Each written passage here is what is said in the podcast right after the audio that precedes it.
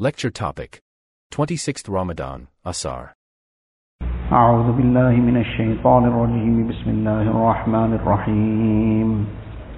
يا أيها الذين آمنوا لا يسخر قوم من قوم عسى أن يكونوا خيرا منهم.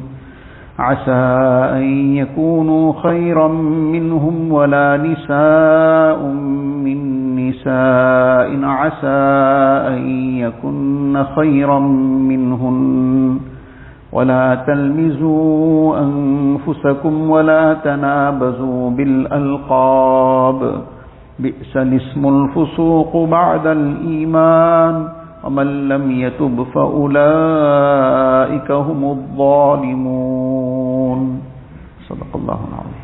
Continue with the discussion aspect that was being discussed yesterday ولا تلمزوا أنفسكم ولا تنابزوا بالألقاب don't find fault with one another. Allah Ta'ala commands this in the words, literally translated, don't find fault with yourself. Atalmizu anfusakum. As explained yesterday, that the person who starts off the cycle, so he's going to dig out somebody else's fault, so somebody else is going to now also find his faults because nobody is free of faults. There's a saying that وَفِيكَ عُيُوبٌ وَلِلنَّاسِ أَعْيُنُ وَفِيكَ عُيُوبٌ You also have faults and others also have eyes. So just as you are looking into other people's faults, others will look at your faults also. So when a person now starts digging out faults of others, so somebody or the other is going to dig out his faults and expose his problems. So he became the means of his own faults being exposed. So this is the context in which Allah Ta'ala says, وَلَا تَلْمِزُوا أَنفُسَكُمْ Don't find fault with yourselves. Finding out people's faults, trying to dig out their faults, this is a very major problem. It creates a lot of besides being a very major sin, because this is clearly prohibited in the Quran Sharif, that to go and dig out people's faults. Is something has come to a person's attention. It's there in front of him. So now what he can do to try and correct it, he must do it. If it is somebody under his authority, he must obviously, he must sort what the problem can be. And if it is somebody that is not under his authority, but he can speak to the person or in some other way he can try to rectify it, he should do his best to do so. That is also his responsibility.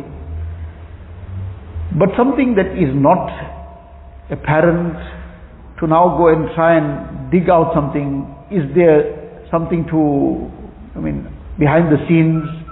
So this too has been forbidden. La tajassasu wa la tahassasu. The Sallallahu says, don't go inspire one another and try to dig out people's secrets. What is this person up to? So this is what is referred to here. When a person focuses on his own faults, he is searching for his own faults, then he is furthest away from finding and trying to search out faults of others. Actually, sometimes glaring things of others also he might not see it because he's so occupied with looking at his own faults. There was one king in India, was a pious person among the kings that passed, among the Muslim kings, he was the last, Bahadur Shah Zafar. Mufti Shafi Sahib Rahmatullah quoted one couplet of his, which is very, very apt for this particular, in explanation of this, and something to always take to heart. So he says in Urdu, न थी हाल की जब अपनी खबर न थी हाल की जब अपनी खबर रहे देखते लोगों के एबो हुनर when a person wasn't aware of his own faults he was in the deception that I am somebody already I am fine I am okay as sometimes we even uh, might bring it on our tongue I have some small, small issues here and there. Otherwise, I'm fine. I have some small issues. So basically, that's That's the worst in us, one, two small issues. Whereas Allah knows best what not is lurking in us.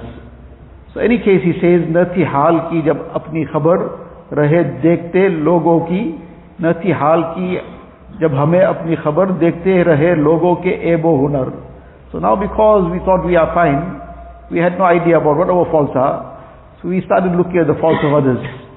So now the person is seeing this person has got this fault, that person has got that fault, and all the time he is fully focused on the faults of people. But then परी अपनी बुराइयों पर जो नजर जहां में कोई बुरा न रहा. But then suddenly some situation came and a person realized his faults. When he started realizing his faults, it seemed to him that there was no other, there was no bad person in the world. Because he found that all the evils are in him, all the problems are with him. So everybody else looked fine. So the issue is to be focusing on ourselves, to be looking out for our faults, to be scrutinizing ourselves, checking over and over again. And when we will focus on our own faults, then we won't have time to be digging out faults of others.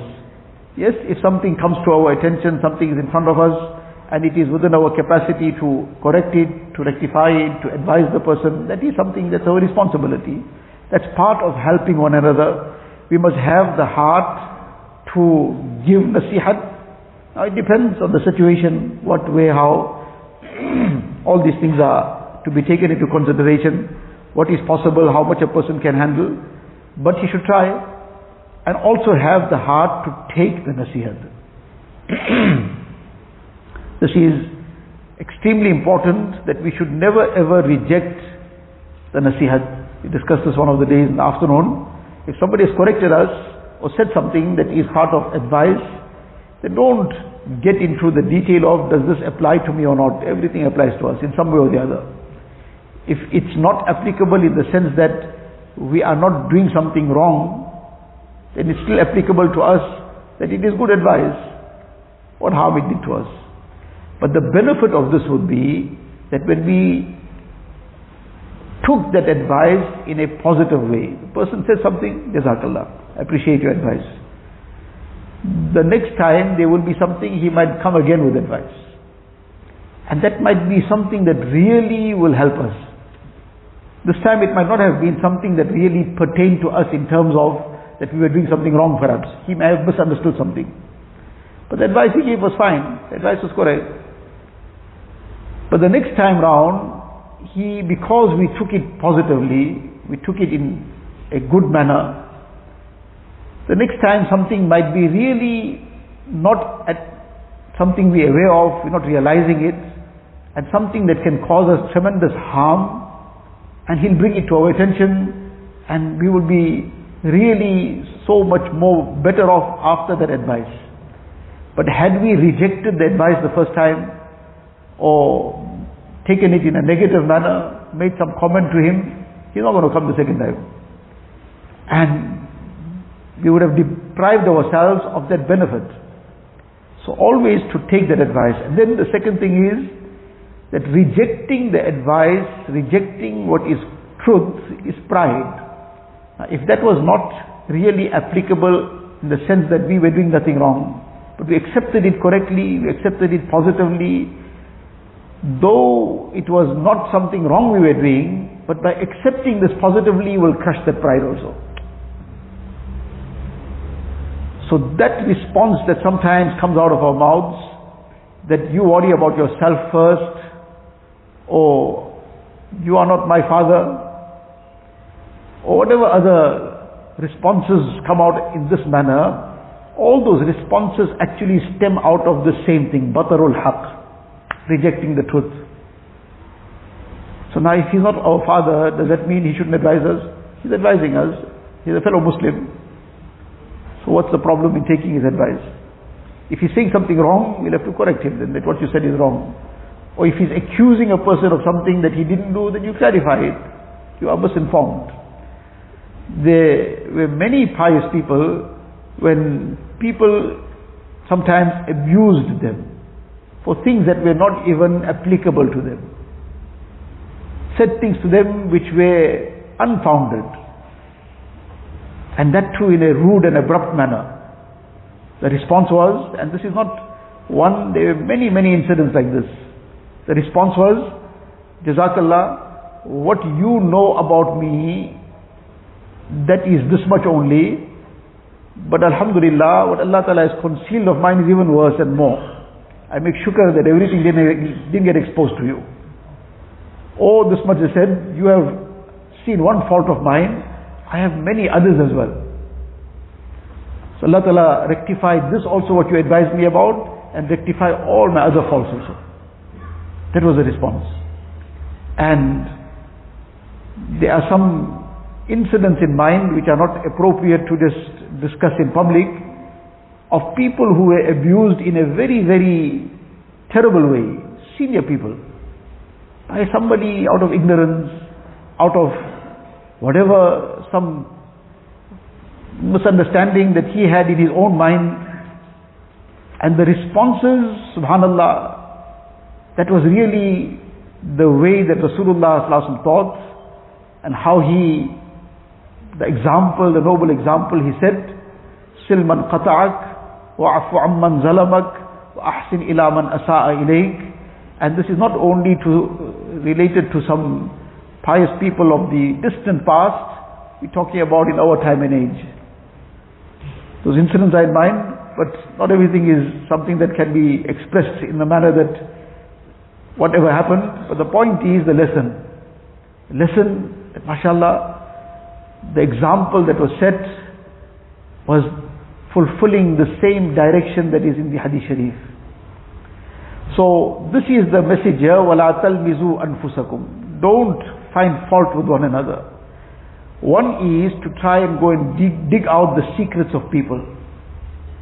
In fact, in one hadith sharif, Rasulullah is reported to have said, that person in authority who keeps going to try and dig out the faults of his subjects.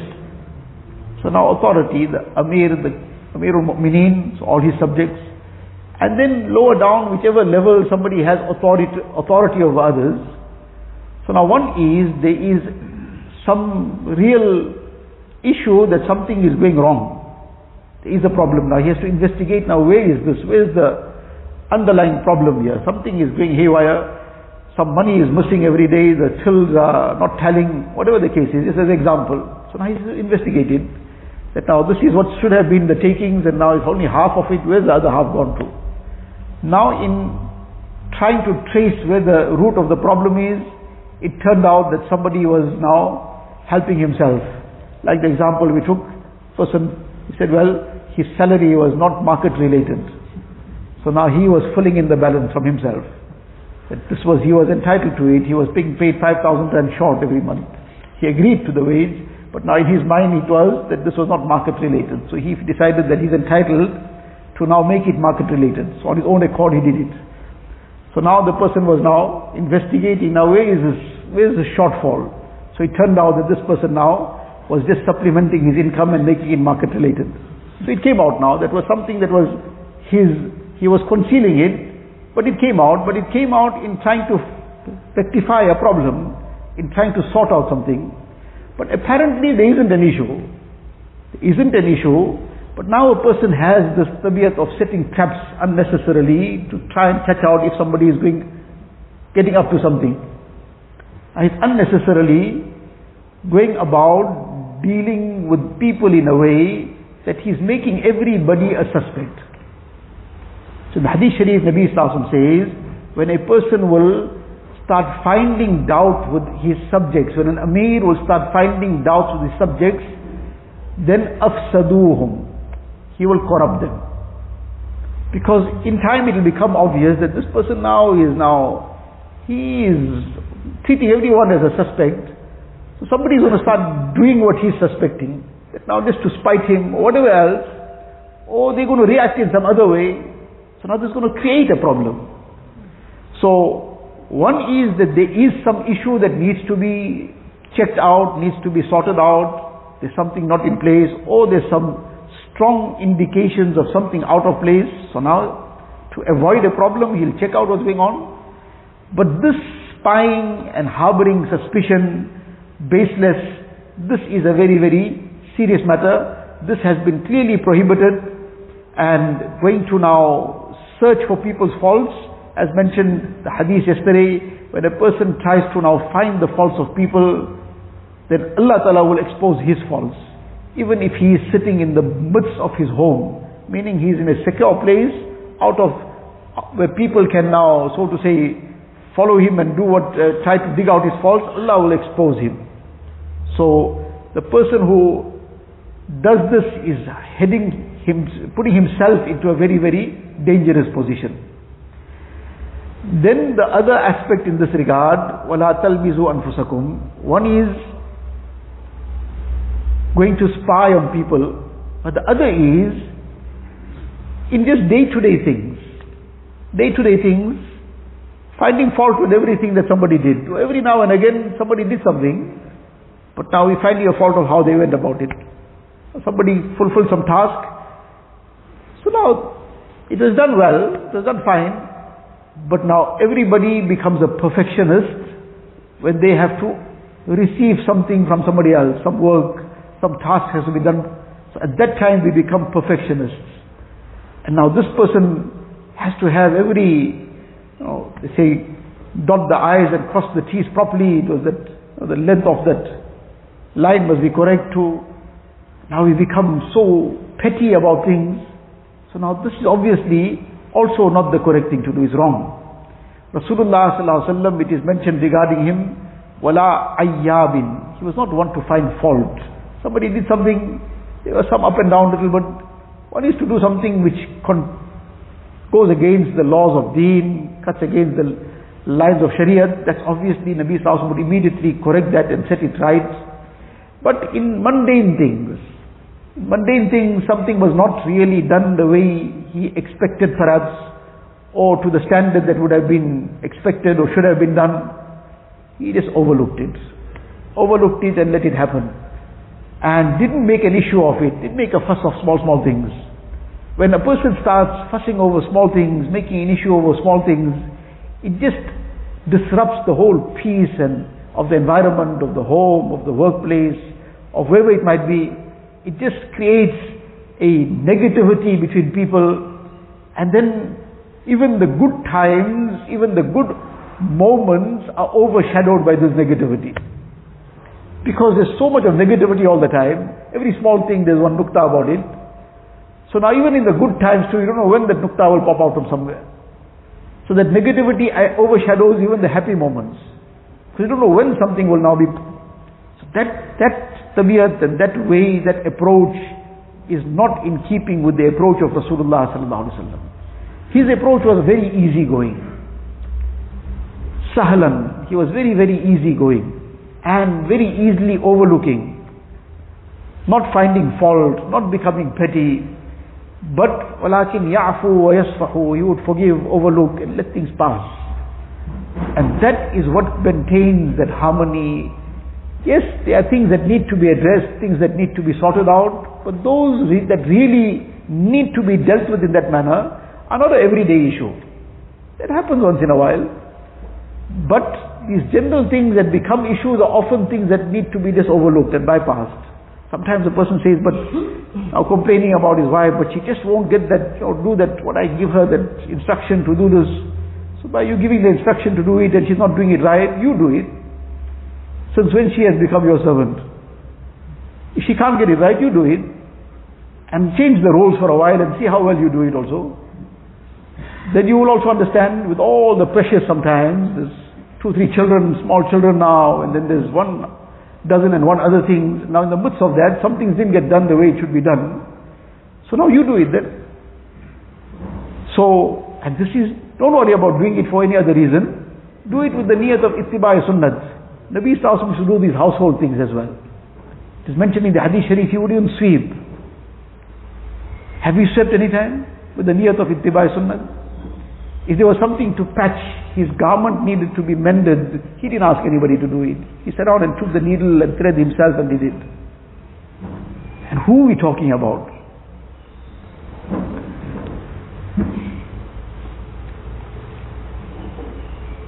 talking about that personality who Allah Ta'ala blessed him with the highest maqam. And he didn't find it below his dignity. To be part of Hazrat Aisha Siddiqa radiallahu ta'ala anha was asked about how was Rasulullah in the home. She says he was one, one of the people of the home. When he came home, he didn't come home and conduct himself as if he had some authority over everyone. Whereas his maqam, there was no, no way of any, can't put any comparison or any description to it. What height Allah blessed him with, nobody can come a fraction of a fraction of the dust of his Mubarak feet. But despite that, he didn't have any airs about himself in the home. He didn't make any demands. He didn't give any instructions. To the extent that menial things, now in that time a very, very menial thing was that if the animal needed to be milked, so this, if a person had a servant, he would generally never do it himself. He'll tell the servant to do it. If there was a slave, a servant, this was one of the very menial tasks of that time. So if the person didn't have to do it himself, he would always tell somebody else, that servant to do it, that slave to do it. If Nabi Islam needed that milk, he went to the animal himself and he milked it himself without asking anybody to do it. Now, when this is the approach, then why wouldn't there be peace? Why wouldn't there be happiness? Not the approach of instruction, yes, the approach of where there is mutual cooperation, understanding, but it starts off by us taking the lead. So always we want to be the leaders, but then when it comes to setting the tone and the trend in these things, say, but why she, she didn't do it first? So now are you not the leader? You want to be the leader everywhere, so be the leader in the showing of the good akhlaq as well. Be the leader in showing how the right conduct should be upheld. So be the leader in that as well. So when this becomes the way, then sometimes people say that, well, it needs two hands to clap. And then they add one more line to it, the footnote, one hand, all it can do is clap. One hand can't clap. It takes two hands to clap. So now, in other words, so if I'm not going to get the other hand to clap, then this one hand some way, someday, Allah forbid is going to slap. That is not the akhlaq that Nabi Sallallahu taught us. The one hand also can clap, but not the one hand that we are aware of. The one hand of akhlaq. The one hand of akhlaq will sooner or later force the other hand to clap as well. The odd occasions happen here and there which sometimes go beyond the normality. But the general situation, if a person adopts it that I need to do what I have to do, what I am supposed to be doing. Other party is not doing it, well we'll have to now work on that. But I will not shirk in what I am supposed to do. So when that will be the approach, then inshallah sooner or later you'll find all directions the same approach being adopted because the practical example will be the teacher. Unfortunately, our approach is generally listen to what I say, don't see what I do. So with our children also sometimes, you listen to what I say, you don't worry about what I do. But they will see what we do and they will forget what we say. They will see what we do and that's what they will emulate. And what we said, if what we said is not conforming to what we do, that will get forgotten. And if not just forgotten, it will even create negativity that I'm being told something, but I'm seeing something else happening. So this is a very big contradiction here. So the respect will get lost. But that positive example that is set practically, that, that will have an impact on the heart. And that will inshallah be emulated. So that is the approach that we need to adopt.